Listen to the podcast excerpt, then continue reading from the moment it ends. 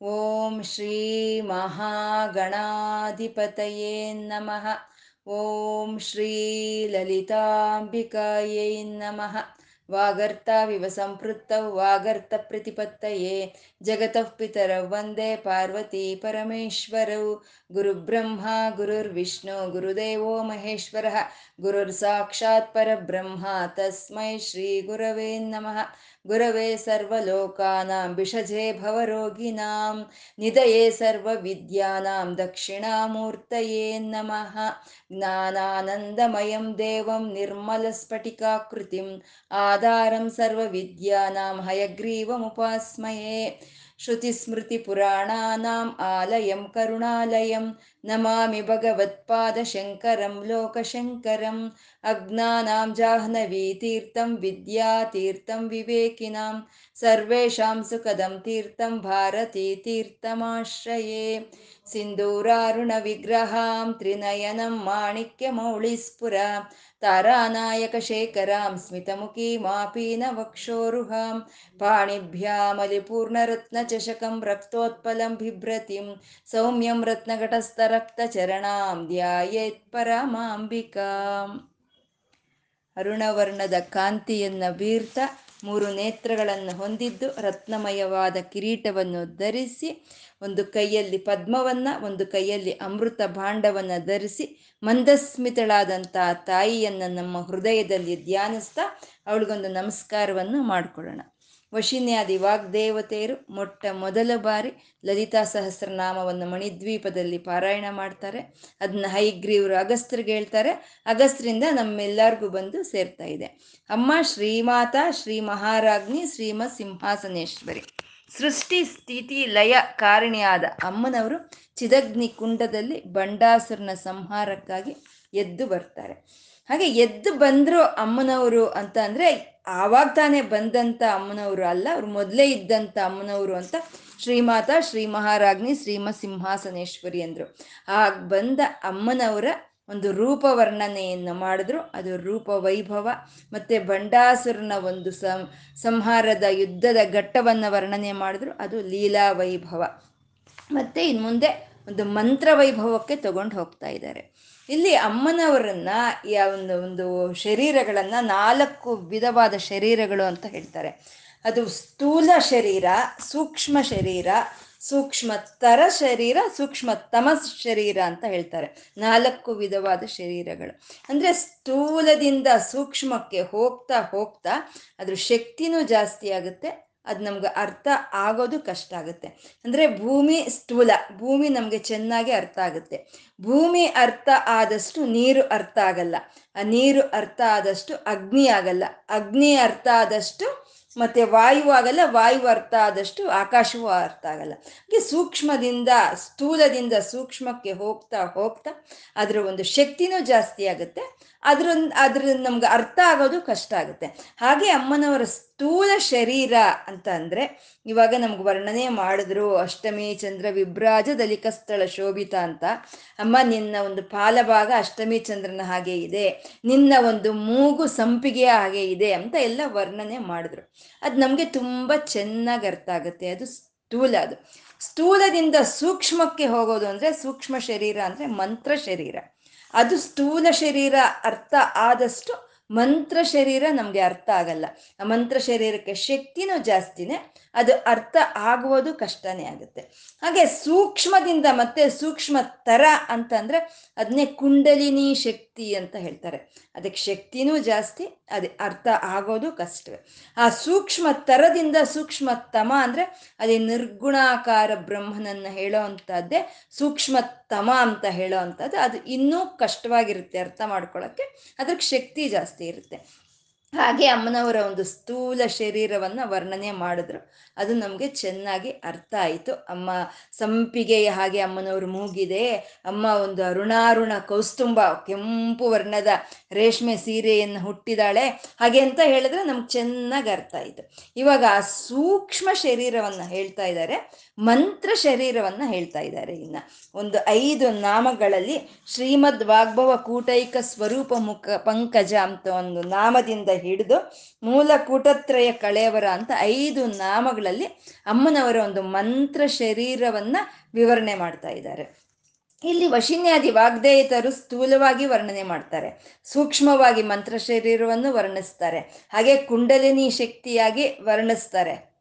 ಮತ್ತೆ ಸುನಿರ್ಗುಣವಾಗಿನೂ ಅಮ್ಮನವ್ರನ್ನ ಇಲ್ಲಿ ವರ್ಣನೆ ಮಾಡ್ತಾರೆ. ಎಲ್ಲಾ ವಿಧವಾದ ಶರೀರಗಳನ್ನ ಇಲ್ಲಿ ಲಲಿತಾ ಸಹಸ್ರನಾಮದಲ್ಲಿ ವಶಿನ್ಯಾದಿ ವಾಗ್ದೇವತೆಯರು ವರ್ಣನೆ ಮಾಡ್ತಾರೆ. ಇವಾಗ ಮಂತ್ರ ಶರೀರವನ್ನ ವರ್ಣಿಸ್ತಾ ಇದ್ದಾರೆ. ಶ್ರೀಮದ್ ವಾಗ್ಭವ ಕೂಟೈಕ ಸ್ವರೂಪ ಮುಖ ಪಂಕಜ ಅಂದ್ರು. ಶ್ರೀ ಅಂತ ಶುರು ಮಾಡ್ತಾ ಇದ್ದಾರೆ. ಇಲ್ಲೂ ಶ್ರೀ ಅಂತ ಶುರು ಮಾಡ್ತಾ ಇದ್ದಾರೆ. ಶ್ರೀಮಾತ, ಶ್ರೀ ಮಹಾರಾಜ್ಞಿ ಅಂತ ಅಲ್ಲಿ ಶ್ರೀಯಿಂದ ಶುರು ಮಾಡಿದ್ರು. ಇವಾಗ ಇದು ಅತ್ಯಂತ ಒಂದು ಶಕ್ತಿಭರಿತವಾದಂಥ ಒಂದು ಗುಂಪಿನ ನಾಮಗಳು ಅಂತ ಇಲ್ಲಿ ಶ್ರೀ ಅಂತ ಶ್ರೀಮದ್ ವಾಗ್ಭವ ಕೂಟ ಅಂತ ಇಲ್ಲಿ ಶುರು ಮಾಡಿದ್ರು ಶ್ರೀಯಿಂದ ಶುರು ಮಾಡಿದ್ರು.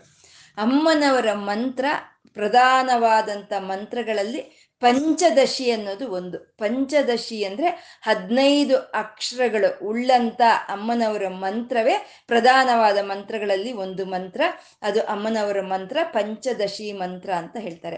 ಆ ಪಂಚದಶಿ ಮಂತ್ರದಲ್ಲಿ ಹದಿನೈದು ಅಕ್ಷರಗಳಿರೋ ಅಂಥದ್ದು. ಹದಿನೈದು ಅಕ್ಷರಗಳಿಂದ ಕೂಡಿರೋ ಅಂಥದ್ದನ್ನ ಪಂಚದಶಿ, ಪಂಚದ, ಪಂಚದಶಿ ಮಂತ್ರ ಅಂತ ಹೇಳ್ತಾರೆ. ಅದು ಅಮ್ಮನವರ ಮಂತ್ರ.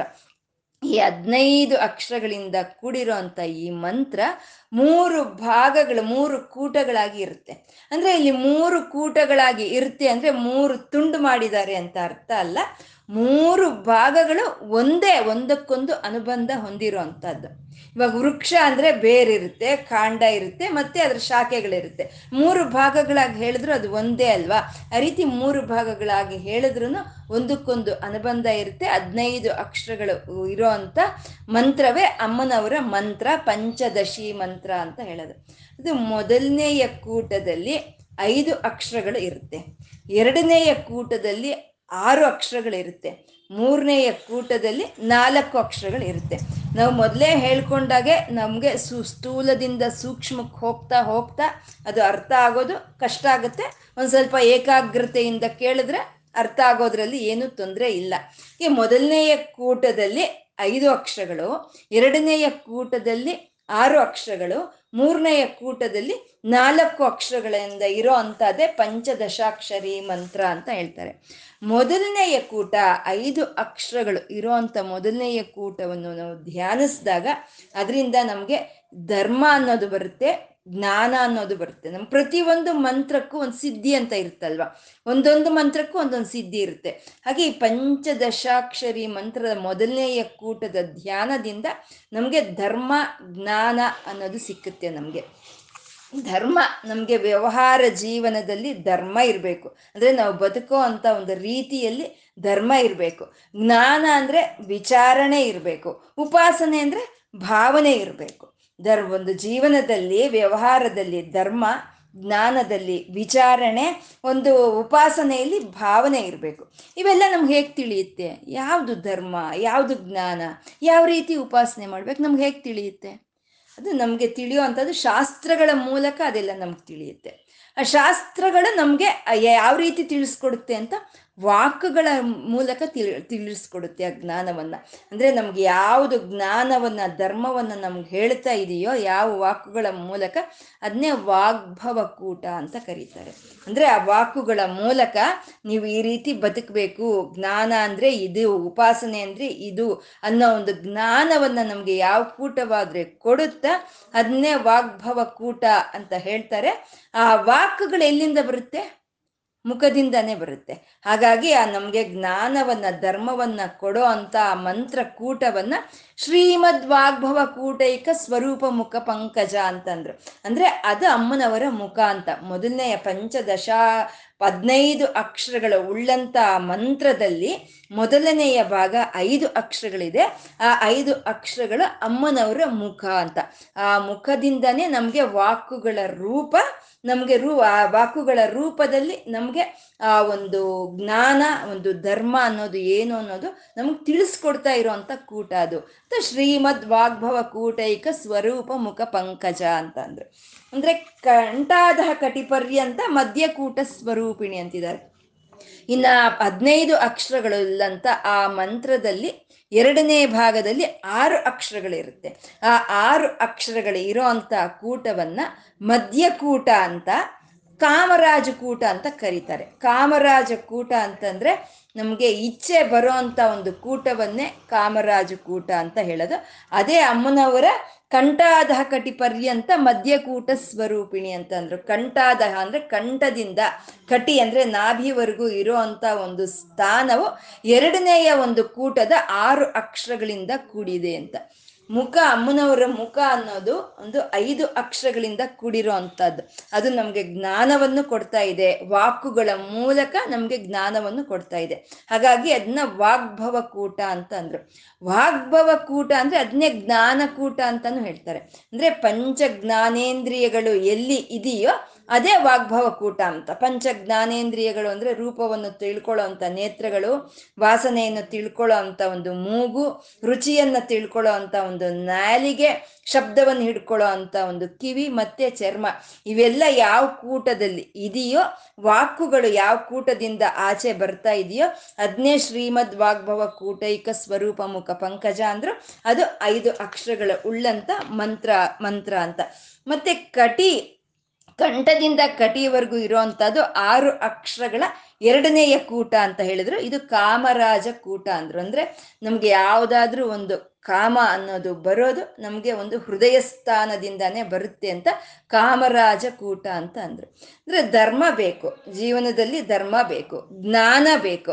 ಮತ್ತೆ ನಮ್ಗೇನು ಯಾವುದು ಆಸೆಗಳು ಅಂತ ಇಲ್ಲ, ನಮ್ಗೆ ಯಾವುದು ಕಾಮ ಇಲ್ಲ ಅಂತ ಅಂದ್ರೆ ಅದು ಹಾಗಲ್ಲ. ಪುರುಷ ಅಂತಂದ್ರೆ ಪುರುಷಾರ್ಥಗಳು ನಾಲ್ಕು ಸಂಪೂರ್ಣವಾಗಿ ಬೇಕಾಗುತ್ತೆ. ಈ ಅರ್ಥ ಕಾಮಗಳಿಂದನೇ ಧರ್ಮ ಅನ್ನೋದು ಸಿಕ್ಕುತ್ತೆ, ಧರ್ಮದಿಂದಾನೇ ಜ್ಞಾನ ಸಿಕ್ಕುತ್ತೆ, ಜ್ಞಾನದಿಂದಾನೇ ಮೋಕ್ಷ ಸಿಕ್ಕುತ್ತೆ. ಹಾಗಾಗಿ ಎರಡನೆಯ ಕೂಟ ಅಮ್ಮನವರ ಕಂಠದಿಂದ ಹಿಡಿದು ಕಟಿವರೆಗೂ ಇರೋ ಅಂತ ಪ್ರಾಂತ, ಆರು ಅಕ್ಷರಗಳಿಂದ ಕೂಡಿರೋ ಅಂತ ಎರಡನೆಯ ಕೂಟ ಅದು ಕಾಮರಾಜ ಕೂಟ ಅಂತ ಹೇಳಿದ್ರು. ಮೂರನೇದು ಶಕ್ತಿ ಕೂಟೈಕ ತಾಪನ್ನ ಕಟ್ಯದೋ ಭಾಗಧಾರಿಣಿ ಅಂತಂದ್ರು.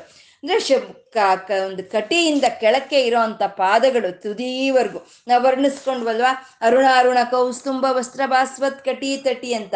ಕೆಂಪು ವರ್ಣದ ರೇಷ್ಮೆ ಸೀರೆಯನ್ನ ಹುಟ್ಟಿದಾಳೆ. ಶಿಂಜಾನ ಮಣಿ ಮಂಜೀರ, ಮಂಡಿತ, ಶ್ರೀ ಪದಾಂಬುಜ ಅಂತ ಹೇಳ್ಕೊಂಡ್ವಿ. ಆ ಭಾಗವಲ್ಲ ಶಕ್ತಿಕೂಟ ಅಂತ ಹೇಳ್ತಾ ಇದ್ದಾರೆ. ಶಕ್ತಿಕೂಟ. ಅಂದ್ರೆ ಅದಕ್ಕೆ ಇಚ್ಛೆನೂ ಇಲ್ಲ, ಜ್ಞಾನವೂ ಇಲ್ಲ. ಶಕ್ತಿ ಮಾತ್ರ ಇರುತ್ತೆ ಪಾದಗಳಲ್ಲಿ. ಇವಾಗ ಇಚ್ಛಾಶಕ್ತಿ ಅಂತಂದ್ರೆ ಅದು ಹೃದಯ ಸ್ಥಾನ ಅದು ಸಂಕಲ್ಪ ಶಕ್ತಿ. ಜ್ಞಾನ ಶಕ್ತಿ ಅಂದ್ರೆ ಅದು ವಾಗ್ಭವ ಕೂಟ ಅದು ಜ್ಞಾನ ಶಕ್ತಿ. ಇಚ್ಛಾಶಕ್ತಿ, ಜ್ಞಾನ ಶಕ್ತಿ. ಈ ಪಾದಗಳಲ್ಲಿ ಇರೋ ಅಂಥದ್ದು ಕ್ರಿಯಾಶಕ್ತಿ ಅಂತ. ಯಾಕೆ ಅಂದ್ರೆ ಅದಕ್ಕೆ ಇಚ್ಛೆನೂ ಇಲ್ಲ. ಪಾದಗಳಿಗೇನು ಇಚ್ಛೆ ಇರುತ್ತೆ? ಇಚ್ಛೆನೂ ಇಲ್ಲ. ಅದಕ್ಕೆ ಜ್ಞಾನವೂ ಇಲ್ಲ. ಅದು ಸುಮ್ಮನೆ ನಮ್ಮನ್ನ ಗುರಿ ಕಡೆ ಕರ್ಕೊಂಡು ಹೋಗೋ ಅಂತ ಕ್ರಿಯೆ ಹೊಂದಿರೋ ಅಂಥವೇ ಪಾದಗಳು. ಅದು ಕ್ರಿಯಾಶಕ್ತಿ ಅಂತ ಹೇಳೋವಂಥದ್ದು ಅದು ಮೂರನೆಯ ಭಾಗದ ನಾಲ್ಕು ಅಕ್ಷರಗಳಿಂದ ಕೂಡಿರೋ ಅಂಥದ್ದು ಅದು ಅಮ್ಮನವರ ಒಂದು ಕಟಿಯಿಂದ ಕೆಳಗೆ ಪಾದಗಳವರೆಗೂ ಇರೋ ಅಂಥ ಒಂದು ಭಾಗ ಅಂತಂದ್ರು. ಅಂದ್ರೆ ಇಚ್ಛಾ, ಜ್ಞಾನ, ಕ್ರಿಯಾಶಕ್ತಿಗಳನ್ನ ಸಂಕೇತ ಮಾಡೋದೇ ಪಂಚದಶಿ ಮಂತ್ರ ಅಂತ ಹೇಳೋದು. ಇಚ್ಛಾ, ಜ್ಞಾನ, ಕ್ರಿಯಾಶಕ್ತಿಗಳಿಂದ ಕೂಡಿರೋ ಅಂಥದ್ದೇ ಅಮ್ಮನವರ ಶರೀರ ಅಂತ. ಅಂದ್ರೆ ನಾವು ಅಮ್ಮನವರ ಒಂದು ವಾಕ್ ಒಂದು ಮುಖವನ್ನು ನಾವು, ಒಂದು ಧ್ಯಾನ ಮಾಡೋವಾಗ ಈ ಶ್ರೀಮದ್ ವಾಗ್ಭವ ಕೂಟೈಕ ಸ್ವರೂಪ ಮುಖ ಪಂಕಜ ಅಂದ್ಕೊಂಡು ನಾವು ಧ್ಯಾನಿಸ್ಬೇಕು. ಕಂಠಾಧ ಕಟಿ ಪರ್ಯಂತ ಅಂತ ಹೇಳ್ಕೊಳ್ದಾಗ ಅದು ಮಧ್ಯಕೂಟ ಅಂತ ಧ್ಯಾನಿಸ್ಬೇಕು. ಯಾಕೆ ಅಂದ್ರೆ ಪಂಚದಶಾಕ್ಷರಿ ಮಂತ್ರ ಅನ್ನೋದು ಅದು ಎಲ್ಲರಿಗೂ ಆಗ್ದಲೇ ಇರಬಹುದು. ಆ ಪಂಚದಶಾಕ್ಷರಿ ಮಂತ್ರ ಏನಿದ್ರು ಅದು ಗುರುವಿನ ಮುಖೇನಾನೇ ನಮಗೆ ಉಪದೇಶ ಆಗಬೇಕು. ಆ ಗುರುವಿನ ಮುಖ ನಮ್ಗೆ ಉಪದೇಶ ಆದ್ರೂ ಸರಿ ಅದನ್ನ ನಾವು ಸಭೆಗಳಲ್ಲಿ ಹೇಳ್ಕೊಳ್ಳೋ ಹಾಗೆ ಇರೋದಿಲ್ಲ. ಹಾಗಾಗಿ ನಾವು ಏನ್ ಮಾಡ್ಬೇಕು? ಹಾಗಾದ್ರೆ ನಮ್ಗೆ ಪಂಚದಶಿ ಮಂತ್ರ ಇಲ್ಲ. ಹಾಗಾದ್ರೆ ನಾವ್ ಏನ್ ಮಾಡ್ಬೇಕು ಅಂತಂದ್ರೆ ಕಣ್ಣು ಮುಚ್ಕೊಂಡು ಇವಾಗ ನಮ್ಗೆ ಸ್ಥೂಲ ಶರೀರವನ್ನ ವರ್ಣನೆ ಮಾಡಿದ್ದಾರೆ ವಶಿನ್ಯಾದಿ ವಾಗ್ದೇವತೆಯರು. ಆ ಆ ಶೂಲ ಶರೀರದ ವಿಗ್ರಹವನ್ನ ಮನಸ್ಸಿನಲ್ಲಿ ನಾವು ಧ್ಯಾನಿಸ್ತಾ, ಈ ಶ್ರೀಮದ್ ವಾಗ್ಭವ ಕೂಟೈಕ ಸ್ವರೂಪ ಮುಖ ಪಂಕಜ ಅಂತ ಅಮ್ಮನವರ ಮುಖವನ್ನ ಕಂಠಾಧ ಕಟಿ ಪರ್ಯಂತ ಮಧ್ಯಕೂಟ ಸ್ವರೂಪಿಣಿ ಅಂತ ಅಮ್ಮನವರ ಒಂದು ಕಂಠದಿಂದ ಕಟಿವರೆಗೂ ಇರುವಂತ ಪ್ರಾಂತವನ್ನ ಶಕ್ತಿ ಕೂಟೈಕ ತಾಪನ್ನ ಕಟ್ಯದೋ ಭಾಗಧಾರಿಣಿ ಅಂತ ಕೆಳಗಡೆ ಪಾದಗಳವರೆಗೂ ಇರುವಂತ ಭಾಗವನ್ನು ನಾವು ಧ್ಯಾನಿಸಿದ್ರೆ ಅದೇ ನಮಗೆ ಪಂಚದಶಾಕ್ಷರಿ ಮಂತ್ರ ಕೊಡೋ ಅಷ್ಟು ಸಿದ್ಧಿಯನ್ನು ನಮಗೆ ಕೊಡುತ್ತೆ. ಹಾಗೆ ಅಮ್ಮ ಮಂತ್ರ ಸ್ವರೂಪಿಣಿ ಅಂದ್ರೆ ಏನು ಸ್ಥೂಲವಾಗಿ ನಮಗೆ ಅವರು ವರ್ಣನೆ ಮಾಡಿದ್ರೋ ಆ ಒಂದು ಸ್ಥೂಲ ವಿಗ್ರಹವನ್ನ ಮನಸ್ಸಿನಲ್ಲಿ ಧ್ಯಾನಿಸ್ತಾ ಈ ನಾಮಗಳನ್ನ ಜಪಿಸ್ಕೊಳ್ಳೋ ಅಂತದನ್ನ ಈ ಮಂತ್ರ ಶರೀರ ಅಂತ ಹೇಳ್ತಾ ಇದ್ದಾರೆ. ಮೂಲ ಮಂತ್ರಾತ್ಮಿಕ ಅಂತ ಇದ್ದಾರೆ. ಮೂಲ ಮಂತ್ರಾತ್ಮಿಕ ಅಂದ್ರೆ ಆ ಮೂಲ ಮಂತ್ರದ ಆತ್ಮವಾಗಿ ಆ ಲಲಿತೇನೆ ಇದ್ದಾಳೆ ಅಂತ ಹೇಳೋದು. ಅಂದ್ರೆ ಇವಾಗ ನಾವು ಶ್ರೀರಾಮ ರಾಮ ರಾಮ ಅಂತ ಅಂದ್ರೆ ಆ ರಾಮ ರಾಮ ಅನ್ನೋ ಶಬ್ದದಲ್ಲಿ ರಾಮ ರಾಮ ಅನ್ನೋ ಮಂತ್ರಕ್ಕೆ ಆತ್ಮವಾಗಿ ಯಾರಿದ್ದಾರೆ? ಶ್ರೀರಾಮಚಂದ್ರನೇ ಇದ್ದಾನೆ. ಅಂದ್ರೆ ಈ ಮೂಲ ಮಂತ್ರ ಅನ್ನೋದಕ್ಕೆ ಆತ್ಮವಾಗಿ ಲಲಿತೇನೆ ಇದ್ದಾಳೆ ಅಂತ ಮೂಲ ಮಂತ್ರಾತ್ಮಿಕ ಅಂತಂದ್ರು. ಮತ್ತೆ ಈ ಮೂಲ ಮಂತ್ರಾತ್ಮಿಕ ಅಂತ ಹೇಳೋದ್ರಲ್ಲಿ ಷೋಡಶಾಕ್ಷರಿ ಮಂತ್ರವನ್ನ ಹೇಳ್ತಾ ಇದ್ದಾರೆ. ಅಂದ್ರೆ ಪಂಚದಕ್ಷಿ, ಹದಿನೈದು ಅಕ್ಷರಗಳು ಉಳ್ಳಂತ ಪಂಚದಶಿಗೆ ಇನ್ನೊಂದು ಅಕ್ಷರ ಶ್ರೀ ಅಕ್ಷರವನ್ನು ಸೇರಿಸಿದ್ರೆ ಅದೇ ಷೋಡಶಾಕ್ಷರಿ ಮಂತ್ರವಾಗುತ್ತೆ. ಆ ಷೋಡಶಾಕ್ಷರಿ ಮಂತ್ರಕ್ಕೆ ಆತ್ಮಸ್ವರೂಪವಾಗಿ ಇದ್ದಾಳೆ ಲಲಿತಾ ಅಂತ ಮೂಲ ಮಂತ್ರಾತ್ಮಿಕ ಅಂತ ಹೇಳಿದ್ರು. ಅಂದ್ರೆ ಈ ಮೂಲ ಮಂತ್ರಾತ್ಮಿಕ ಅಂತ ಹೇಳೋದ್ರಲ್ಲಿ ಎಲ್ಲಾ ಮಂತ್ರಗಳಿಗೂ ಈ ಮೂಲ ಷೋಡಶಾಕ್ಷರಿ ಮಂತ್ರವೇ ಅಂತ. ಅಂದ್ರೆ ಯಾವ ಮಂತ್ರವಾದರೂ ಸರಿ ಈ ಷೋಡಶಾಕ್ಷರಿ ಮಂತ್ರದಿಂದಾನೇ ಬರಬೇಕು ಅಂತ. ಇದನ್ನ ನಾವು ಬಂಡಾಸುರನ ಸಂಹಾರದ ಸಮಯದಲ್ಲಿ ನಾವು ಹೇಳ್ಕೊಂಡ್ವಿ. ಅಮ್ಮನವರು ಗಾಯತ್ರಿ ಮಂತ್ರವನ್ನ ಉಪದೇ ಅಲ್ಲಿ ಪ್ರಯೋಗ ಮಾಡ್ತಾರೆ. ನಾರಾಯಣನ ಮಂತ್ರವನ್ನ ಪ್ರಯೋಗ ಮಾಡ್ತಾರೆ. ಗಾಯತ್ರಿ ಮಂತ್ರವನ್ನು ಪ್ರಯೋಗ ಮಾಡ್ತಾರೆ. ಸರಸ್ವತಿ ಮಂತ್ರವನ್ನು ಪ್ರಯೋಗ ಮಾಡ್ತಾರೆ. ಮತ್ತೆ ಮೃತ್ಯುಂಜಯ ಮಂತ್ರವನ್ನ, ಸೂರ್ಯ ಮಂತ್ರವನ್ನ, ಎಲ್ಲಾ ಮಂತ್ರಗಳನ್ನ ಪ್ರಯೋಗ ಮಾಡ್ತಾರೆ. ಅದು ಎಲ್ಲಿಂದ ಬಂತು ಅಂದ್ರೆ ಷೋಡಶಾಕ್ಷರಿ ಮಂತ್ರದಿಂದಾನೇ ಆ ಮಂತ್ರಗಳೆಲ್ಲ ಪ್ರಯೋಗವಾಯಿತು ಅಂತ. ಅಂದ್ರೆ ಇವಾಗ ಒಂದು ಬಾವಿ ಇದೆ. ಬಾವಿಯಲ್ಲಿ ನೀರಿದೆ. ಆ ನೀರನ್ನ ನಾವು ಮೇಲಕ್ಕೆ ಸೇದ್ಕೋಬೇಕು ಅಂದ್ರೆ ನಾವು ಬಿಂದಿಗೆ ಕಟ್ಟಿ ಸೇದ್ಕೊಂಡ್ರೆ ನಮಗೆ ಆ ಬಿಂದಿಗೆಯ ರೂಪದಲ್ಲಿ ಬರುತ್ತೆ. ಇಲ್ಲ ಬಕೀಟ್ ಕಟ್ಟಿ ನಾವು ಬಕೀಟಿಂದ ಸೇದ್ಕೊಂಡ್ರೆ ಬಕೀಟ್ ರೂಪದಲ್ಲಿ ಬರುತ್ತೆ. ಅಂದ್ರೆ ಬರೋದು ಒಂದೇ ಬಾವಿಯಿಂದನೇ, ಬರೋದು ಒಂದೇ ನೀರೇ. ಹಾಗೆ ಯಾವ ಮಂತ್ರಕ್ಕಾದ್ರೂ ಸರಿ, ಆ ಮೂಲ ಮಂತ್ರಾತ್ಮಿಕ, ಯಾವ ಮಂತ್ರಕ್ಕಾದ್ರೂ ಸರಿ ಆತ್ಮವಾಗಿ ಇದ್ದಾಳೆ ಲಲಿತಾ ಅಂತ ಮೂಲ ಮಂತ್ರಾತ್ಮಿಕ ಅಂತಂದ್ರು. ಮೂಲ ಕೂಟತ್ರಯ ಕಳೆಯವರ ಅಂತ ಇದ್ದಾರೆ. ಅಂದ್ರೆ ಈ ಮೂರು ಕೂಟಗಳೇ ತನ್ನ ಶರೀರವನ್ನಾಗಿ ಹೊಂದಿದಾಳೆ ಅಂತ ಮೂಲ ಕೂಟತ್ರಯ ಕಳೆಯವರ ಅಂತಂದ್ರು. ಮತ್ತೆ ಹೇಳಿದ್ರಲ್ವಾ? ಶ್ರೀಮದ್ ವಾಗ್ಭವ ಕೂಟೈಕ ಸ್ವರೂಪ, ಮುಖ, ಪಂಕಜ ಅಂತ ಕಂಠಾಧ ಕಟಿಪ ಅಂತ ಹೇಳಿದ್ರಲ್ವಾ? ಮತ್ತೆ ಇಲ್ಲಿ ಯಾಕೆ ಮತ್ತೆ ಇದನ್ನ ಮೂರು ಕೂಟಗಳಿರುವಂತ ಶರೀರ, ಅಮ್ಮನ ಶರೀರ ಅಂತ ಹೇಳ್ತಾ ಇದ್ದಾರೆ ಅಂದ್ರೆ ಅಲ್ಲಿ ಬಿಡಿ ಬಿಡಿಯಾಗಿ ಹೇಳಿದ್ರು. ಇಲ್ಲಿ ಒಟ್ಟುಗೂಡಿಸಿ ಆ ಮೂರು ಕೂಟಗಳೇ ಅಮ್ಮನವರ ಶರೀರ ಅಂತ ಹೇಳ್ತಾ ಇದ್ದಾರೆ. ಇದು ಮೂಲ ಕೂಟತ್ರಯ ಕಳೆಯವರ ಅಂತಂದ್ರು. ಅಂದ್ರೆ ಅಮ್ಮನವರ ಒಂದು ಸ್ಥೂಲ ಶರೀರವನ್ನ ವರ್ಣನೆ ಮಾಡಿದ್ರು. ಅದು ಚೆನ್ನಾಗಿ ಅರ್ಥ ಆಯಿತು. ವಿಗ್ರಹ ರೂಪದಲ್ಲಿ ನಮಗೆ ಒಂದು ವರ್ಣನೆ ಮಾಡಿದ್ರು ಅದು ಚೆನ್ನಾಗಿ ಅರ್ಥ ಆಯಿತು. ಅದನ್ನ ಎಲ್ಲಿ ಧ್ಯಾನಿಸ್ಬೇಕು ನಾವು? ನಾವು ಹೃದಯದಲ್ಲಿ ಆ ವಿಗ್ರಹವನ್ನು ಧ್ಯಾನಿಸ್ಬೇಕು. ಆ ಹೃದಯದಲ್ಲಿ ಆ ವಿಗ್ರಹವನ್ನು ಧ್ಯಾನಿಸ್ತಾ ಧ್ಯಾನಿಸ್ತಾ ನಾವೇನು ಮಾಡಬೇಕು? ಮಂತ್ರವನ್ನು ಜಪಿಸ್ಕೋಬೇಕು. ಮಂತ್ರವು ನಮ್ಗೆ ಅಕಸ್ಮಾತ್ ಆ ಪಂಚದಶಿ ಮಂತ್ರ ಅನ್ನೋದು ಉಪದೇಶ ಆಗಿದ್ರೆ ಆ ಮಂತ್ರವನ್ನು ಜಪಿಸ್ಕೋಬೇಕು. ಈ ವಿಗ್ರಹವನ್ನು ಧ್ಯಾನಿಸ್ತಾ ಆ ಮಂತ್ರವನ್ನು ಜಪಿಸ್ಕೋಬೇಕು. ಒಂದು ಸಮಯ ಪಂಚದಶಿ ಮಂತ್ರ ನಮಗೆ ಗುರುಪದೇಶ ಆಗಿಲ್ಲ ಅಂದ್ರೆ ಈ ನಾಮಗಳನ್ನ ಶ್ರೀಮದ್ ವಾಗ್ಭವ ಕೂಟೈಕ ಸ್ವರೂಪ ಮುಖ ಪಂಕಜ ಅಂತ ಈ ಮೂರು ನಾಮಗಳನ್ನ ಜಪಿಸ್ಕೋಬೇಕು. ಅಂದ್ರೆ ಈ ಮಂತ್ರಕ್ಕೂ ನಮ್ಗೆ ಅಲ್ಲಿ ಕಾಣಿಸ್ತಾ ಇರುವಂತ ವಿಗ್ರಹಕ್ಕೂ ಯಾವುದು ಭೇದ ಇಲ್ಲ ಅಂತ. ಅಮ್ಮನವರು ಮಂತ್ರ ಸ್ವರೂಪಿಣಿ ಅಂತ ಆ ಮಂತ್ರ ಶರೀರವನ್ನ ನಮ್ಗೆ ಈ ಐದು ನಾಮಗಳಲ್ಲಿ ತೋರಿಸ್ಕೊಟ್ರು. ಇನ್ನು ಮುಂದೆ ಆ ಸ್ಥೂಲದಿಂದ ಸೂಕ್ಷ್ಮಕ್ಕೆ ಬಂದ್ರು. ಸೂಕ್ಷ್ಮದಿಂದ ಸೂಕ್ಷ್ಮ ತಮಕ್ಕೆ ಹೋಗ್ತಾರೆ ಸೂಕ್ಷ್ಮ ತರಕ್ಕೆ ಹೋಗ್ತಾರೆ. ಸೂಕ್ಷ್ಮ ತರ ಅಂತಂದ್ರೆ ಕುಂಡಲಿನಿ ಶಕ್ತಿಯನ್ನ ತೋರಿಸ್ಕೊಡೋ ಅಂತದ್ದೇ ಒಂದು, ಅದು ಸೂಕ್ಷ್ಮ ತರ ಅಂತ ಹೇಳೋ ಅಂಥದ್ದು ಕುಂಡಲಿನಿ. ಕುಂಡಲಿನಿ ಅಂದ್ರೆ ನಮ್ಗೆ ಅಷ್ಟು ಬೇಗ ಅರ್ಥ ಆಗಲ್ಲ.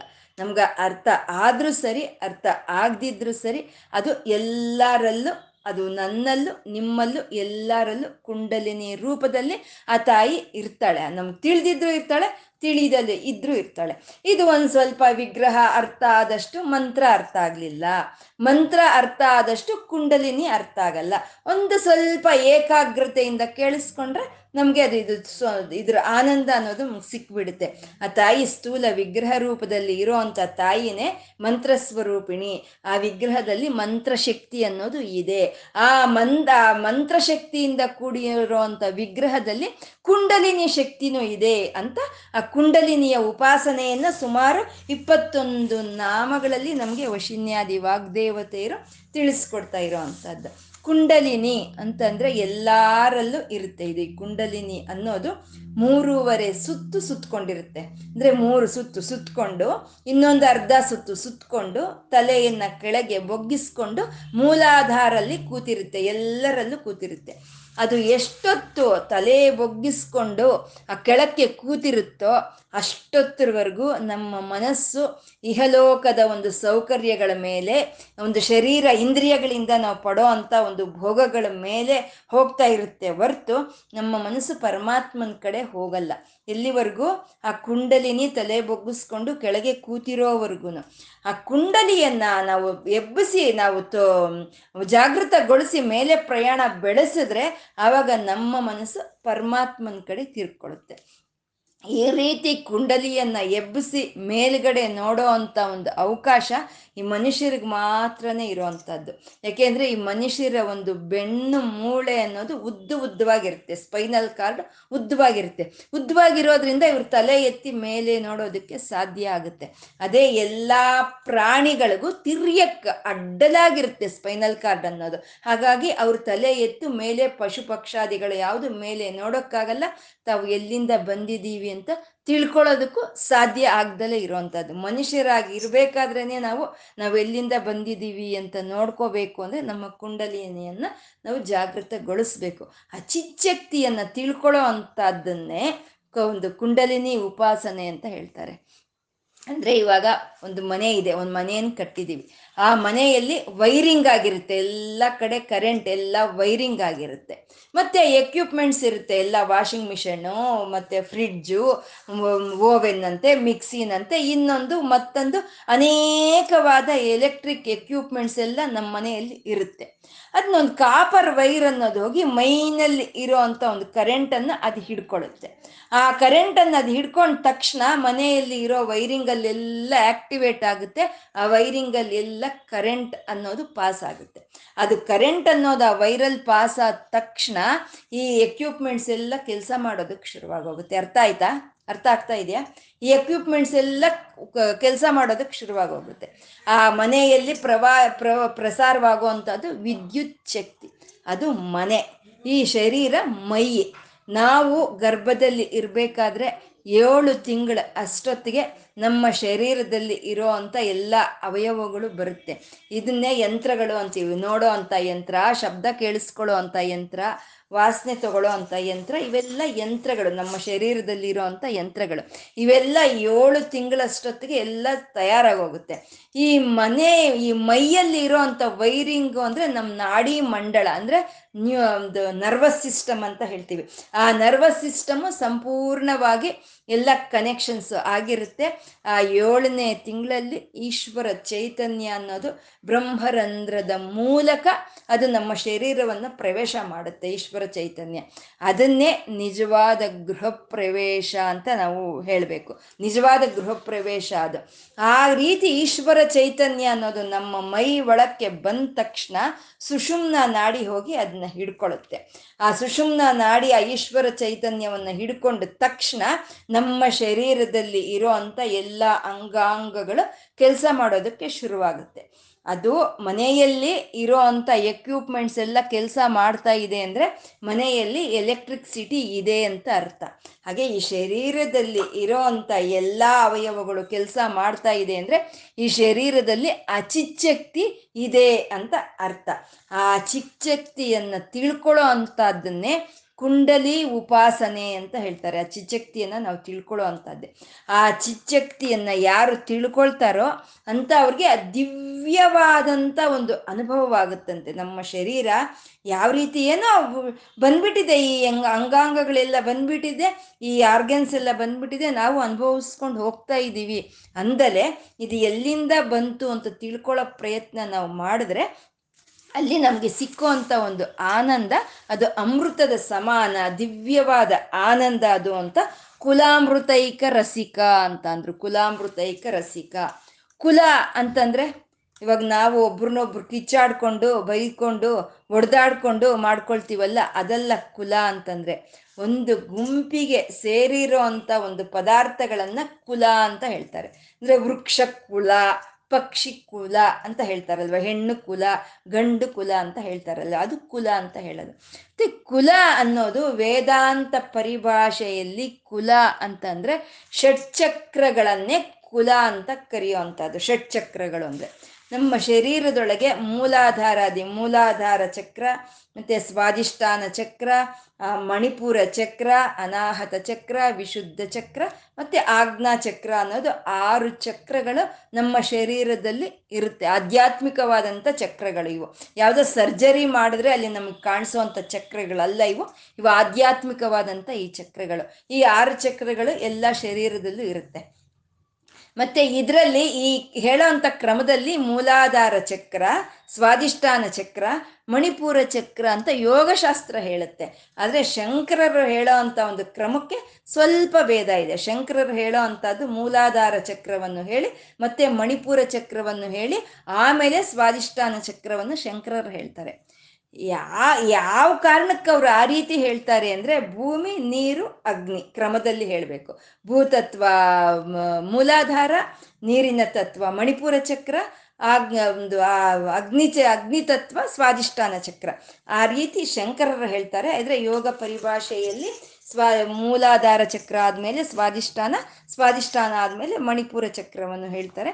ಕ್ರಮದಲ್ಲಿ ಯಾವ ರೀತಿ ಹೇಳಿದ್ರು ಈ ಆರು ಚಕ್ರಗಳನ್ನು ಕುಲ, ಕುಲಚಕ್ರಗಳು ಅಂತ ಕರಿ, ಕರೀತಾರೆ. ಈ ಮೂಲಾಚಕ್ರ, ಮೂಲಾಧಾರ ಚಕ್ರವನ್ನ, ನಿಮ್ಮ ಸ್ವಾದಿಷ್ಠಾನ ಚಕ್ರವನ್ನ ಅಗ್ನಿಮಂಡಳ ಅಂತ ಕರೀತಾರೆ. ಈ ಮಣಿಪುರ ಚಕ್ರವನ್ನ, ಅನಾಹತ ಚಕ್ರವನ್ನ ಸೂರ್ಯಮಂಡಳ ಅಂತ ಕರೀತಾರೆ. ವಿಶುದ್ಧ ಚಕ್ರವನ್ನ, ಆಜ್ಞಾ ಚಕ್ರವನ್ನ, ಅದರಿಂದ ಮೇಲಿರೋ ಅಂತ ಒಂದು ಇದನ್ನ ಚಂದ್ರಮಂಡಲ ಅಂತ ಕರೀತಾರೆ.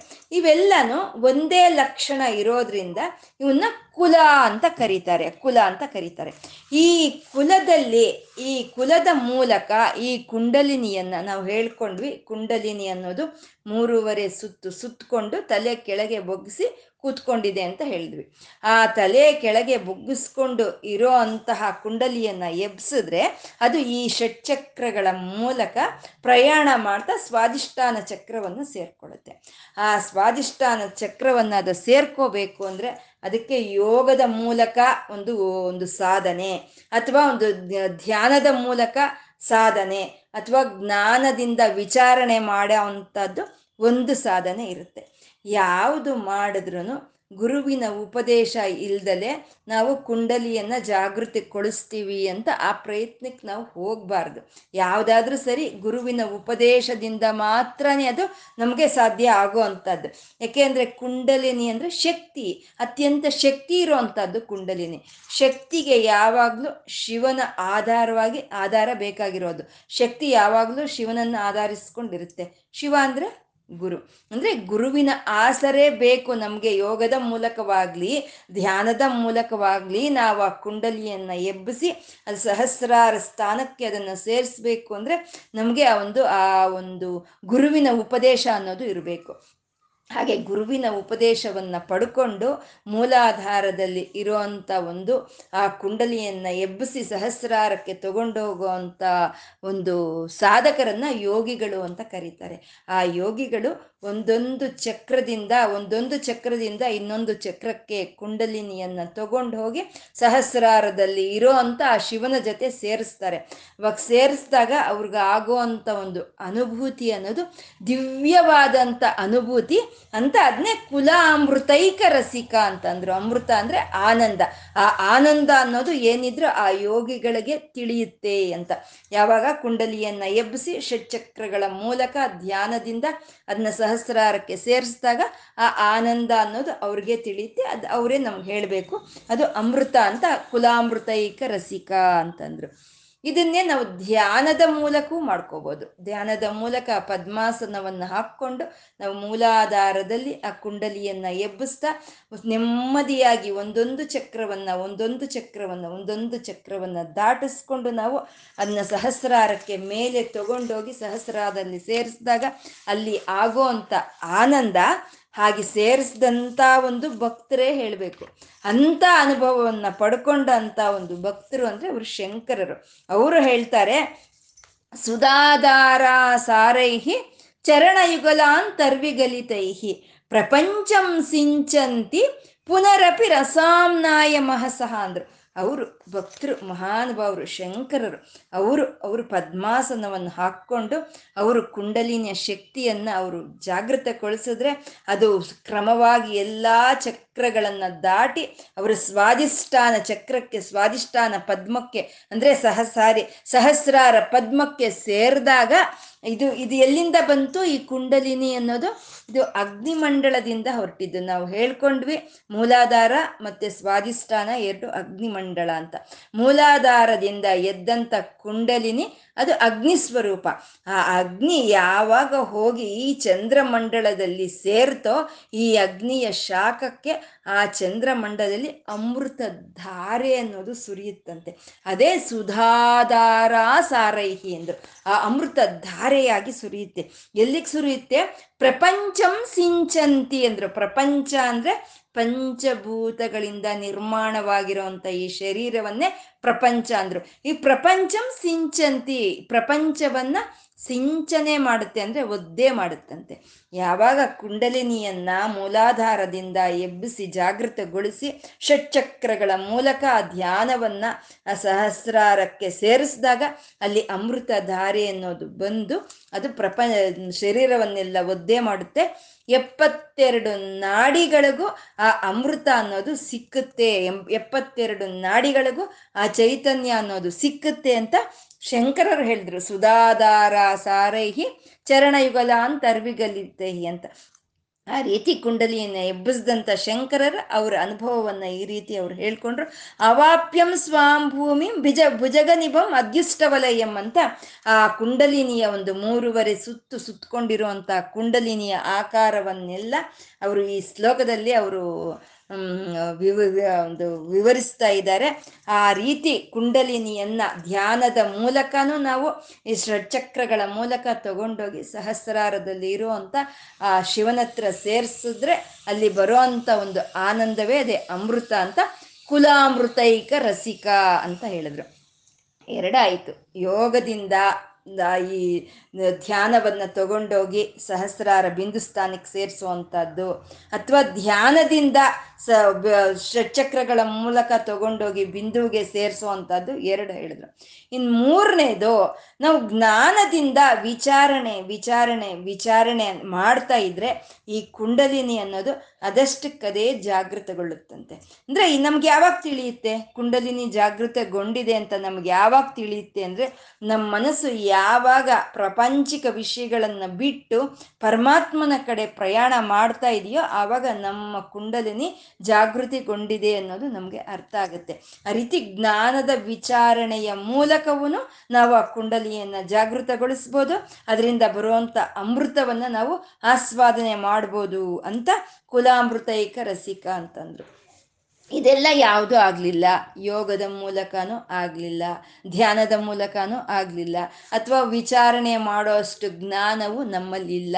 ಮತ್ತೆ ಹೇಗೆ ಅಂತಂದರೆ ಪದ್ಮಾಸನವನ್ನು ಹಾಕಿ ನಾವು ಕೂತ್ಕೊಂಡ್ರೆ ಕಣ್ಣು ಮುಚ್ಕೊಂಡು ನಮ್ಮ ಕುಂಡಲಿನಿ ಅದಷ್ಟಕ್ಕದೇ ಜಾಗೃತಗೊಳ್ಳುತ್ತಂತೆ. ಅದಷ್ಟಕ್ಕದೇ ಜಾಗೃತಗೊಂಡು ಯಾವತ್ತೋ ಒಂದಿನ ಅದು ಮೇಲೆ ಪ್ರಯಾಣ ಮಾಡೋದಕ್ಕೆ ಶುರುವಾಗುತ್ತಂತೆ.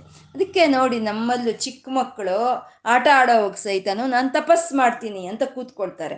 ಆ ತಪಸ್ ಮಾಡ್ತೀನಿ ಅಂತ ಕೂತ್ಕೊಳ್ಳೋವಾಗ ಹೇಗೆ ಕೂತ್ಕೊಳ್ತಾರೆ?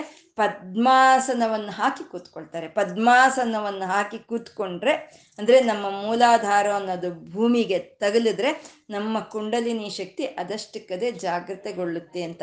ಆ ರೀತಿ ಜಾಗೃತೆಗೊಂಡು ನಮ್ಮ ಪರಮಾತ್ಮನ ಕಡೆ ಹೋಗುತ್ತೆ ಅಂತ. ಅದಕ್ಕೆ ನಾವು ಯಾವಾಗಲೂ ಧ್ಯಾನ ಮಾಡ್ತಾ ಇದ್ರೆ ಪದ್ಮಾಸನವನ್ನು ಹಾಕಿ ಕೂತ್ಕೊಂಡು ಧ್ಯಾನ ಮಾಡಬೇಕು ಅಂತ. ಆ ರೀತಿ ಕುಂಡಲಿನಿಯನ್ನು ಜಾಗೃತಗೊಳಿಸಿ ಷಟ್ಚಕ್ರಗಳ ಮೂಲಕ ನಾವು ಸಹಸ್ರಾರಕ್ಕೆ ಸೇರಿಸಿದಾಗ ಅಲ್ಲಿ ನಮಗೆ ಆಗುವಂಥ ದಿವ್ಯವಾದ ಅನುಭೂತಿ ಅದೇ ಅಮೃತ, ಅದೇ ಕುಲಾಮೃತೈಕ ರಸಿಕ ಅಂತ ಅಂದರು. ಇದನ್ನೇ ನಾವು ಉಪಾಸನೆಯ ಒಂದು ಹಾದಿಯಲ್ಲಿ ಹೇಳ್ಕೋಬೇಕು ಅಂದರೆ ಶ್ರೀಚಕ್ರ ಉಪಾಸನೆಯನ್ನು, ನವಾವರಣ ಚಕ್ರದ ಉಪಾಸನೆಯನ್ನು ಮಾಡೋವಾಗ ಏನು ಮಾಡ್ತಾರೆ? ಆ ನವಾವರಣಗಳ ಒಂದು ಚಕ್ರವನ್ನ ಅಲ್ಲಿ ಬಿಡಿಸ್ತಾರೆ. ಆ ನವಾವರಣ ಚಕ್ರದ ಚಿತ್ರವನ್ನ ಬಿಡಿಸ್ತಾರೆ. ಬಿಡಿಸಿ ಅಲ್ಲಿ ಏನು ಮಾಡ್ತಾರೆ? ಒಂದು ಅರ್ಘ್ಯ ಪಾತ್ರೆಯಲ್ಲಿ ಅವರು ಒಂದು ನೀರನ್ನ ಇಟ್ಕೊಳ್ತಾರೆ. ಅವರು ಅದನ್ನ ನೀರು ಅಂತ ಹೇಳಲ್ಲ, ಅಮೃತ ಅಂತ ಹೇಳ್ತಾರೆ. ಶ್ರೀವಿದ್ಯಾ ಉಪಾಸಕರಿಗೆ ತಿಳಿಯುತ್ತೆ ಇದು. ಅವರು ಅದನ್ನ ಅಮೃತ ಅಂತ ಹೇಳ್ತಾರೆ. ಆ ತಗೊಂಡಂತ ಅಮೃತವನ್ನು ಅವರು ಏನು ಮಾಡ್ತಾರೆ? ನವಾವರಣಗಳಲ್ಲಿ ಇರೋಂಥ ದೇವತೆಗಳಿಗೆ ಅವರು ಅರ್ಪಣೆ ಮಾಡ್ತಾ ಹೋಗ್ತಾರೆ. ಅರ್ಪಣೆ ಮಾಡ್ತಾ ಹೋಗ್ತಾ ಕೊನೆಗೆ ಬಿಂದುವಿನಲ್ಲಿ ಇರೋಂಥ ಲಲಿತೆಗೂ ಆ ಅರ್ಘ್ಯವನ್ನು ಬಿಡ್ತಾರೆ. ಅದೇ ಬಿಂದು ತರ್ಪಣ ಸಂತುಷ್ಟ ಅಂತ ಬರುತ್ತೆ ಇನ್ನು ಮುಂದೆ ನಾಮದಲ್ಲಿ. ಆ ಬಿಂದುವುಗಳ ರೂಪದಲ್ಲಿ ಆ ಬಿಂದುವಿಗೆ ಆ ಅರ್ಘ್ಯವನ್ನು ಕೊಡ್ತಾರೆ. ಹಾಗೆ ಅರ್ಘ್ಯವನ್ನು ಕೊಟ್ಟು ಇನ್ನು ಉಳಿದಿರೋ ಅಂತ ಒಂದು ಆ ಅಮೃತವನ್ನ ಎಲ್ಲರಿಗೂ ತೀರ್ಥವನ್ನಾಗಿ ಕೊಡ್ತಾರೆ. ಅಂದ್ರೆ ಬಿಂದು ತರ್ಪಣ ಸಂತುಷ್ಟ, ಆ ಬಿಂದುವಿನಲ್ಲಿ ಅರ್ಘ್ಯವನ್ನು ಕೊಟ್ರೆ ಅದಕ್ಕೆ ಸಂತೋಷ ಪಡೋ ಅಂತ ತಾಯಿ ಅದು ಕುಲಾಮೃತೈಕ ರಸಿಕ. ಮತ್ತೆ ಆ ಉಳಿದಿರೋ ಅಂತ ಒಂದು ತೀರ್ಥವನ್ನ ಅಮೃತವಾಗಿ ಕೊಟ್ರೆ ಅದು ಪಾನ ಮಾಡಿದಾಗ ನಮ್ಮ ಒಳಗೆ, ನಮ್ಮ ಕುಲಗಳಲ್ಲಿ ಇರೋ ಅಂತ ಆ ತಾಯಿನೇ ಅದನ್ನ ಆನಂದದಿಂದ ಅದನ್ನು ಸ್ವೀಕರಿಸ್ತಾಳೆ ಅಂತ ಕುಲಾಮೃತೈಕ ರಸಿಕ ಅಂತಂದ್ರು ಇಲ್ಲಿ ಎರಡು ಉಪಾಸನೆಗಳನ್ನು ಹೇಳ್ತಾ ಇದ್ದಾರೆ. ಬಹಿರೂಪಾಸನೆಯನ್ನು ಹೇಳಿದ್ರು, ಅಂತರೂಪಾಸನೆಯನ್ನು ಹೇಳಿದ್ರು. ಅರ್ಥ ಆಗ್ತಾ ಇದೆಯಾ? ಅರ್ಥ ಆಗ್ತಾ ಇದೆಯಾ? ಹಾಗೆ ಕುಲಾಮೃತೈಕ ರಸಿಕ, ಒಂದು ಕು, ಒಂದು ಕುಂಡಲಿನಿಯ ಶಕ್ತಿಯನ್ನ, ಕುಂಡಲಿಯನ್ನ ಜಾಗೃತಗೊಳಿಸಿ ಷಟ್ಚಕ್ರಗಳ ಮೂಲಕ ನಾವು ಸಹಸ್ರಾರಕ್ಕೆ ಸೇರಿಸಿದಾಗ ಅಲ್ಲಿ ನಮಗೆ ಆಗುವಂತ ದಿವ್ಯವಾದ ಆನಂದವೇ ಅದೇ ಕುಲಾಮೃತೈಕ ರಸಿಕ ಅಂತಂದ್ರು. ಕುಲ ಸಂಕೇತ ಪಾಲಿನಿ ಅಂತಂದ್ರು. ಕುಲ ಸಂಕೇತ ಪಾಲಿನಿ. ಇಲ್ಲಿ ಕುಲ ಅಂತಂದ್ರೆ ಷಟ್ಚಕ್ರಗಳೇ ಅಲ್ಲ, ಕುಲ ಅನ್ನೋದು. ತಾಯಿ ಕುಲ ಅಂತ ಹೇಳ್ತಾರೆ, ತಂದೆ ಕುಲ ಅಂತ ಹೇಳ್ತಾರೆ, ಮತ್ತೆ ಗುರುಕುಲ ಅಂತಾನು ಹೇಳ್ತಾರೆ. ನಮಗೆ ನಾವು ಇದಕ್ಕೆ ಮುಂಚೆ ಹೇಳ್ಕೊಂಡ್ವಿ ದ್ವಿಜರು ಅಂತ ಅಂದ್ರೆ ನಮಗೆ ಒಂದು ಮಂತ್ರೋಪದೇಶ, ನಮಗೆ ಒಂದು ದೀಕ್ಷೆ ಸಿಕ್ಕೋದಕ್ಕಿಂತ ಮುಂಚೆ ಒಂದು ಜನ್ಮ. ದೀಕ್ಷೆ ಸಿಕ್ಕಿದ ಮೇಲೆ ಇನ್ನೊಂದು ಜನ್ಮ. ಆ ದೀಕ್ಷೆ ಬರೋದಕ್ಕಿಂತ ಮುಂಚೆ ಇರುವಂತ ಶರೀರವನ್ನು ಕೊಡೋದು ತಂದೆ ಆದ್ರೆ ನಮಗೆ ದೀಕ್ಷೆ ಬಂದ ಮೇಲೆ ನಮಗೆ ಆ ದೀಕ್ಷಾ ಶರೀರವನ್ನು ಕೊಡೋ ಅಂಥದ್ದು ಗುರುಗಳು. ಆ ಗುರು ಪರಂಪರೆ ನಮಗೆ ಏನು ಹೇಳುತ್ತೋ ಆ ರೀತಿ ನಾವು ಆ ಸಂಕೇತಗಳನ್ನು ಪರಿಪಾಲನೆ ಮಾಡಿದ್ರೆ ಅದಕ್ಕೆ ಸಂತೋಷ ಪಡೋ ಅಂಥ ತಾಯಿ ಕುಲ ಸಂಕೇತ ಪಾಲಿನಿ ಅಂತಂದ್ರು. ಅಂದ್ರೆ ನಮ್ಮ ದೊಡ್ಡವರು, ನಮ್ಮ ಪೂರ್ವಿಜಿಕರು, ನಮ್ಮ ಗುರುಗಳು ಏನು ಮಾಡಿರ್ತಾರೆ, ನಮ್ಮ ಗುರು ಪರಂಪರೆ ಏನು ಮಾಡಿರುತ್ತೋ ಅದನ್ನೇ ನಾವು ಅನುಸರಿಸ್ಕೊಂಡು ಹೋದ್ರೆ ಅದಕ್ಕೆ ಸಂತೋಷ ಪಡೋ ಅಂಥ ತಾಯಿ ಆ ಸಂಕೇತಗಳನ್ನ ಪರಿಪಾಲನೆ ಮಾಡೋ ಅಂಥ ತಾಯಿ ಕುಲ ಸಂಕೇತ ಪಾಲಿನಿ ಅಂತಂದ್ರು.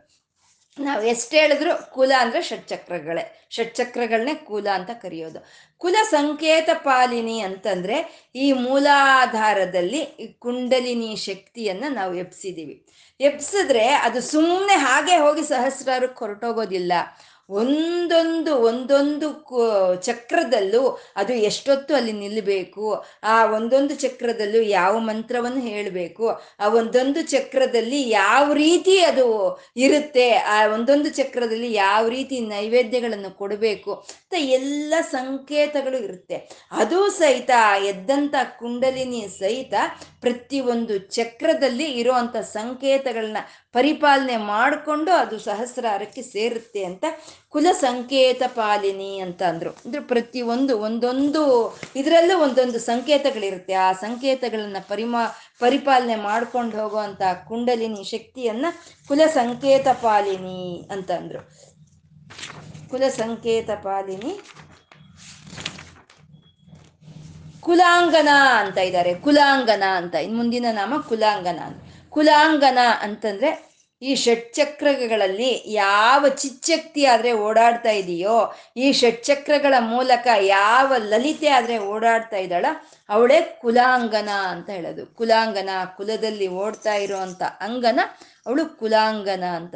ಕುಲಾಂಗನ ಅಂದ್ರೆ ಕುಲಸ್ತ್ರೀ ಅಂತ ಹೇಳೋದು. ಕುಲಸ್ತ್ರೀ ಅಂದ್ರೆ ಅದು ಅತ್ಯಂತ ಒಂದು ನಾಚಿಕೆ ಇರುತ್ತೆ, ಲಜ್ಜೆಯಿಂದ ಕೂಡಿರುತ್ತೆ. ಅದು ಎಲ್ಲಂದ್ರೆ ಅಲ್ಲಿ ಓಡಾಡಲ್ಲ, ಬೀದಿಗಳಲ್ಲಿ ಓಡಾಡೋದಿಲ್ಲ. ಅದು ಗೋಪ್ಯವಾಗಿರುತ್ತೆ, ಕುಲ ಕುಲ, ಕುಲಸ್ತ್ರೀ ಅನ್ನೋದು. ಯಾರು ಎಲ್ಲರಿಗೂ, ಯಾರಿಗಂದ್ರೆ ಅವರು ಕಾಣಿಸ್ಕೊಳ್ಳೋದಿಲ್ಲ. ಹಾಗೆ ಈ ಶ್ರೀವಿದ್ಯೆ ಅನ್ನೋದು ಕುಲಾಂಗನ ವಿದ್ಯೆ ಇದು. ಇದು ಎಲ್ಲರಿಗೂ ತಿಳಿಯೋಂಥದ್ದಲ್ಲ ಆ ಅರ್ಹತೆ ಇದ್ರೆ ಮಾತ್ರನೇ ಈ ಶ್ರೀವಿದ್ಯೆ ಅನ್ನೋದು ನಮ್ವರೆಗೂ ಬರುತ್ತೆ. ಆ ಅರ್ಹತೆ ಇದ್ರೆ ಮಾತ್ರನೇ ಈ ಶ್ರೀವಿದ್ಯೆ ಅನ್ನೋದು ನಮ್ಗೆ ಅರ್ಥ ಆಗುತ್ತೆ ಅಂತ ಈ ಶ್ರೀವಿದ್ಯೆಯನ್ನೇ ಕುಲಾಂಗನ ಅಂತ ಹೇಳಿದ್ರು. ಮತ್ತೆ ಕುಲಾಂಗನ ಅಂದ್ರೆ ಕುಂಡಲಿನಿಯೇ ಕುಲಾಂಗನ.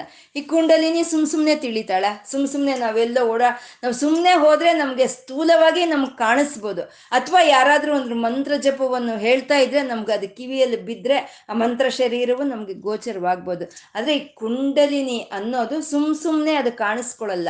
ನಾವು ಅಂತರ್ಮುಖರಾಗಿ ಹೋಗಿ ನಾವು ಧ್ಯಾನಿಸ್ದಾಗ ಮಾತ್ರ ನಮಗೆ ಅನುಭವಕ್ಕೆ ಬರೋ ಅಂಥದ್ದೇ ಅದೇ ಕುಲಾಂಗನ ಅಂತ ಹೇಳಿದ್ರು. ಈ ಕುಲಾಂಗನ ಅನ್ನೋದಕ್ಕೆ ದೂರ್ವಾಸರು ಹೇಳ್ತಾರಂತೆ, ಒಂದು ಅತ್ಯಂತ ಒಂದು ಸುಂದರವಾದಂಥ ಒಂದು ಉದಾಹರಣೆಯನ್ನು ಕೊಡ್ತಾರಂತೆ. ಕುಲಾಂಗನ ಅಂದರೆ ಸಂಧಿಗಳಲ್ಲಿ ಓಡಾಡಲ್ಲ, ಬೀದಿಯಲ್ಲೇ ಓಡಾಡುತ್ತೆ. ಆ ಬೀದಿ ಅಂದ್ರೆ ರಾಜಬೀದಿ, ರಾಜಬೀದಿಯಲ್ಲಿ ಹೋಗ್ತಾ ಇರುವಂತ ಕುಲಾಂಗನ ದೊಡ್ಡ ಮುತ್ತೈದೆ ಪುಣ್ಯ ಮುತ್ತೈದೆ ಆ ಮುತ್ತೈದೆಯನ್ನ ಎಲ್ಲರೂ ಮನೆಯೊಳಕ್ಕೆ ಕರೀತಾರಂತೆ. ಬಾಮ್ಮ, ನೀನು ನಮ್ಮ ಮನೆಯೊಳಕ್ಕೆ ಬಾ ಅಂತ ಕರೀತಾರಂತೆ.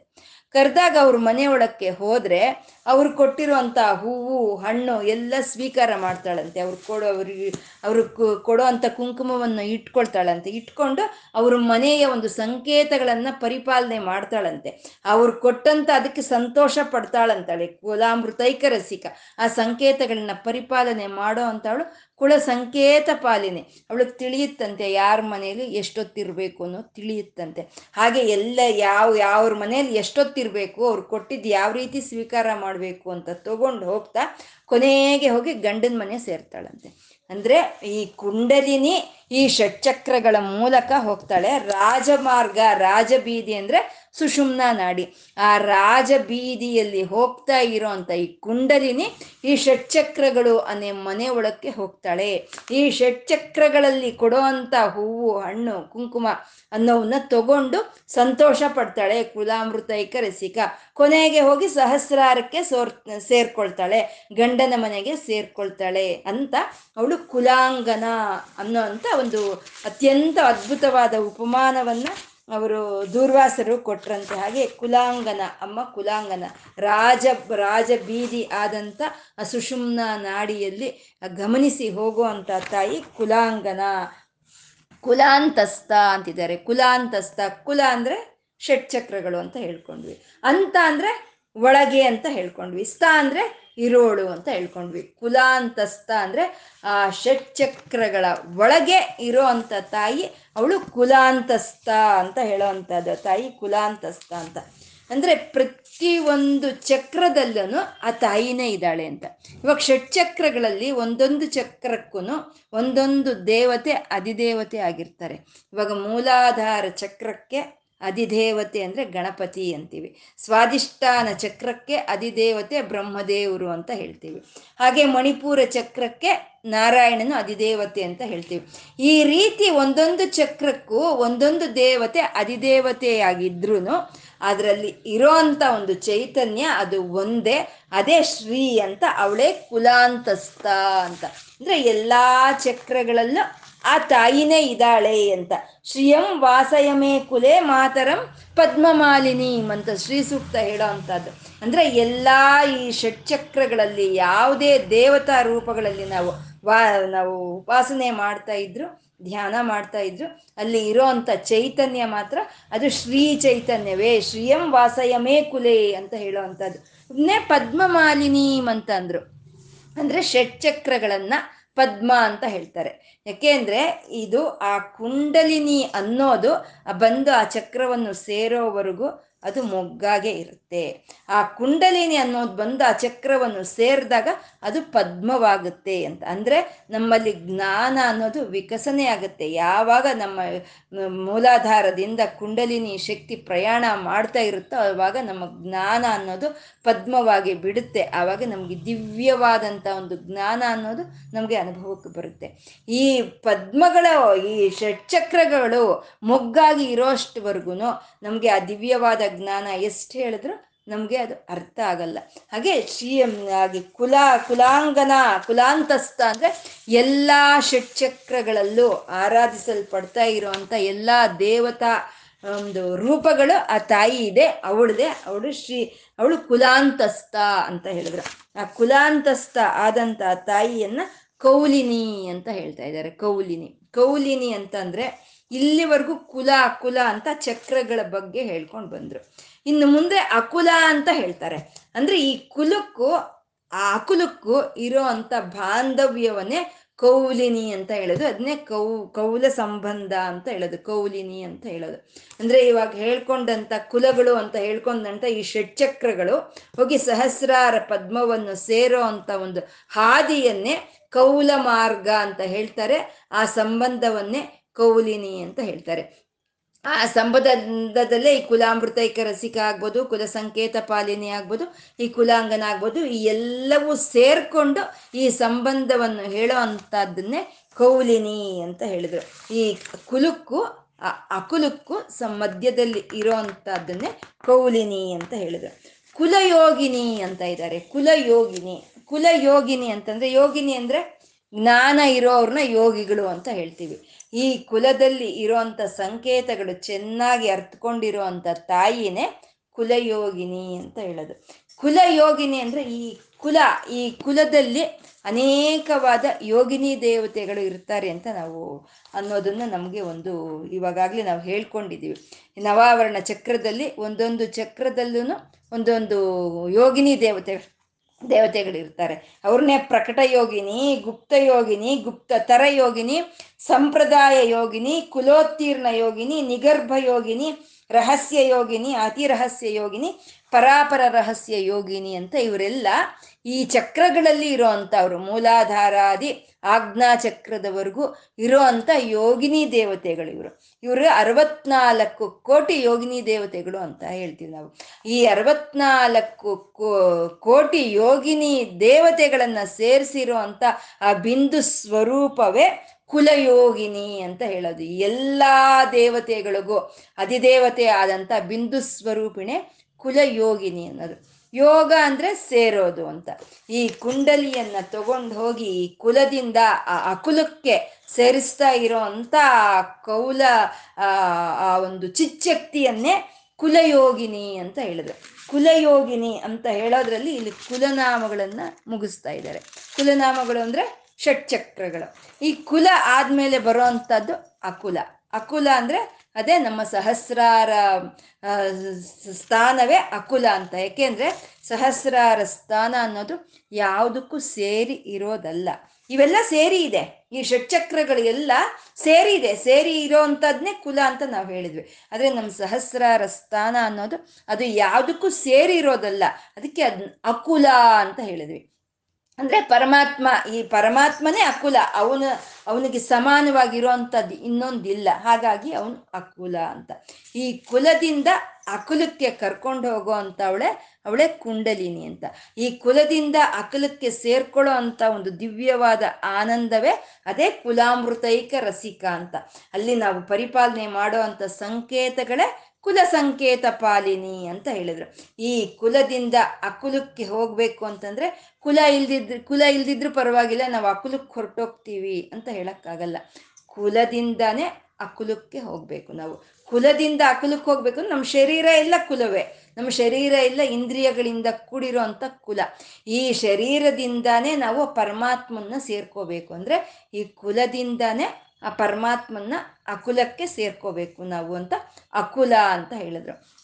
ಇಲ್ಲಿ ಹೇಳ್ತಾ ಇರುವಂತಾದ್ರು ಷಟ್ಚಕ್ರಗಳು ನಮ್ಮ ಶರೀರದಲ್ಲೇ ಇದೆ. ಆ ಷಟ್ಚಕ್ರಗಳಲ್ಲಿ ಇರೋ ಅಂಥ ಕುಲದೇವತೆಗಳು, ಕುಲಯೋಗಿನಿಗಳು, ಅರವತ್ನಾಲ್ಕು ಕೋಟಿ ನಾವು ಇವಾಗ ಹೇಳ್ಕೊಂಡವರು, ಅವರು ನಮ್ಮ ಶರೀರದಲ್ಲೇ ಇದ್ದಾರೆ. ಅಂದ್ರೆ ಅಲ್ಲಿಗೆ ಶ್ರೀಚಕ್ರ ಎಲ್ಲಿದೆ? ನಮ್ಮ ಶರೀರದಲ್ಲೇ ಇದೆ ಶ್ರೀಚಕ್ರ ಅನ್ನೋದು ನಮ್ಮ ಶರೀರದಲ್ಲೇ ಇದೆ. ಈ ಶರೀರ ಚಕ್ರದಲ್ಲಿ ಇರೋ ಅಂತ ಆ ಶ್ರೀಯನ್ನು ನಾವು ತಿಳ್ಕೊಳ್ಳೋ ಅಂಥದ್ದನ್ನೇ ಅದು ಶ್ರೀ ಶ್ರೀಚಕ್ರೋಪಾಸನೆ ಅಂತ ಹೇಳ್ತಾರೆ. ಹಾಗೆ ಆ ಅಮ್ಮನವರ ಒಂದು ಸ್ಥೂಲ ಶರೀರವನ್ನ ನಾವು ಮನಸ್ಸಿನಲ್ಲಿ ಧ್ಯಾನಿಸ್ತಾ, ಆ ಅಮ್ಮನವರ ಮಂತ್ರವನ್ನ ಜಪಿಸ್ತಾ, ಅದನ್ನ ನಮ್ಮ ಶ್ವಾಸದ ಮೂಲಕ ಅದನ್ನ ನಾವು ಅನುಭವಿಸ್ಕೊಂಡು ಸಹಸ್ರಾರಕ್ಕೆ ತಗೊಂಡೋಗೋ ಅಂತದನ್ನೇ ಅದನ್ನೇ ಒಂದು ಕುಂಡಲಿನಿ ವಿದ್ಯೆ ಅಂತ ಹೇಳ್ತಾರೆ. ಇನ್ನು ಇವಾಗ ಈ ಕುಲದಿಂದ ನಮ್ಮನ್ನ ಅಕಲಕ್ಕೆ ಸೇರಿಸಿದಂಥ ವಶಿನ್ಯಾದಿ ವಾಗ್ದೇವತೆಯರಿಗೂ ನಾವೇ ನಮಸ್ಕಾರವನ್ನು ಮಾಡ್ಕೊಳ್ತಾ, ಇವತ್ತು ನಾವು ಏನು ಹೇಳ್ಕೊಂಡಿದ್ದೀವೋ ಅದನ್ನ ಶಿವಶಕ್ತಿಯರಿಗೆ ಅರ್ಪಣೆ ಮಾಡ್ಕೊಳ್ಳೋಣ. ಶಿವಶಕ್ತಿಯರಿಗೆ ನಮ್ಮ ನಮಸ್ಕಾರಗಳನ್ನು ತಿಳಿಸ್ಕೊಳ್ತಾ, ಸರ್ವಂ ಶ್ರೀ ಮಸ್ತು